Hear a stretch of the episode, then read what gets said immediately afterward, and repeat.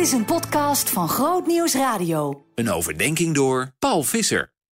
We hoorden zojuist over Ananias die bij Saulus komt, hem de handen oplegt en hem ook laat weten van de bedoeling die Jezus met hem heeft, de roeping om zegen te worden, een getuige voor de volkeren en voor de Joden.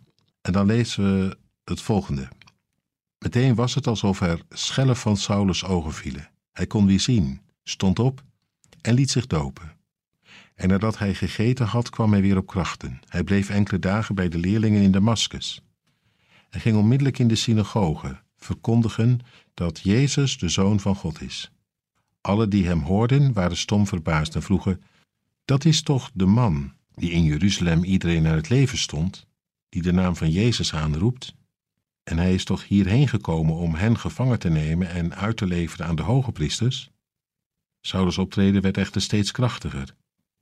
En hij bracht in Damaskus wonende Joden in verwarring door aan te tonen dat Jezus de Messias is. Je ziet dat Jezus echt een goede man uitgekozen heeft. Nu hij overtuigd is, gaat hij er gelijk voor. Helemaal.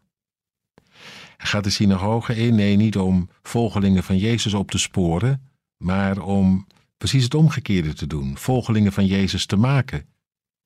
Om te verkondigen dat Jezus wis en waarachtig de Zoon van God is. Hij heeft het zelf ontdekt in die ontmoeting, toen er licht van de hemel scheen over zijn leven en hij die stem van de levende Christus vernam, is geen twijfel aan. Hij doet er alles aan om anderen erin mee te nemen, die ervaring die hij heeft opgedaan, om dat zo uit de doeken te doen dat anderen overtuigd raken. Nou ja, voorlopig is er alleen verwarring, staat er. Mensen weten even niet wat ze meemaken. Is dat dezelfde man? Ja. Je zou denken, dat is gelijk dan ook het levende bewijs dat deze man zich niet wat in zijn hoofd gehaald heeft. Het levende bewijs dat het werkelijk waar is dat Christus als de levende in zijn leven voorbijgekomen is en dat wat hij zegt, dat dat bewezen wordt door het feit dat het niet iets is wat hij zelf heeft bedacht, maar alleen maar iets kan zijn wat hem van hogerhand is geopenbaard.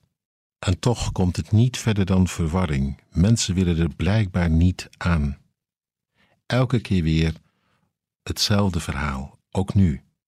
Ik hoorde het onlangs nog, van meerdere kanten trouwens. Intellectuelen die tot hun eigen stomme verbazing overtuigd raken van God en Jezus, tot geloof komen.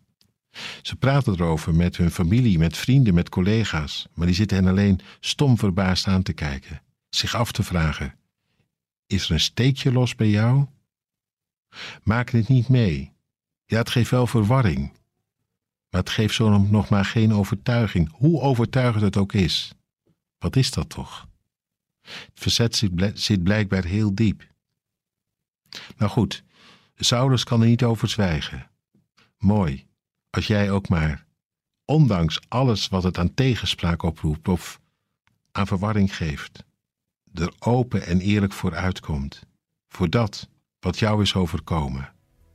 Het is niet maar een idee, het is de waarheid van God zelf, de moeite waard om uh, daar royaal getuigenis van af te leggen, op hoop van zegen.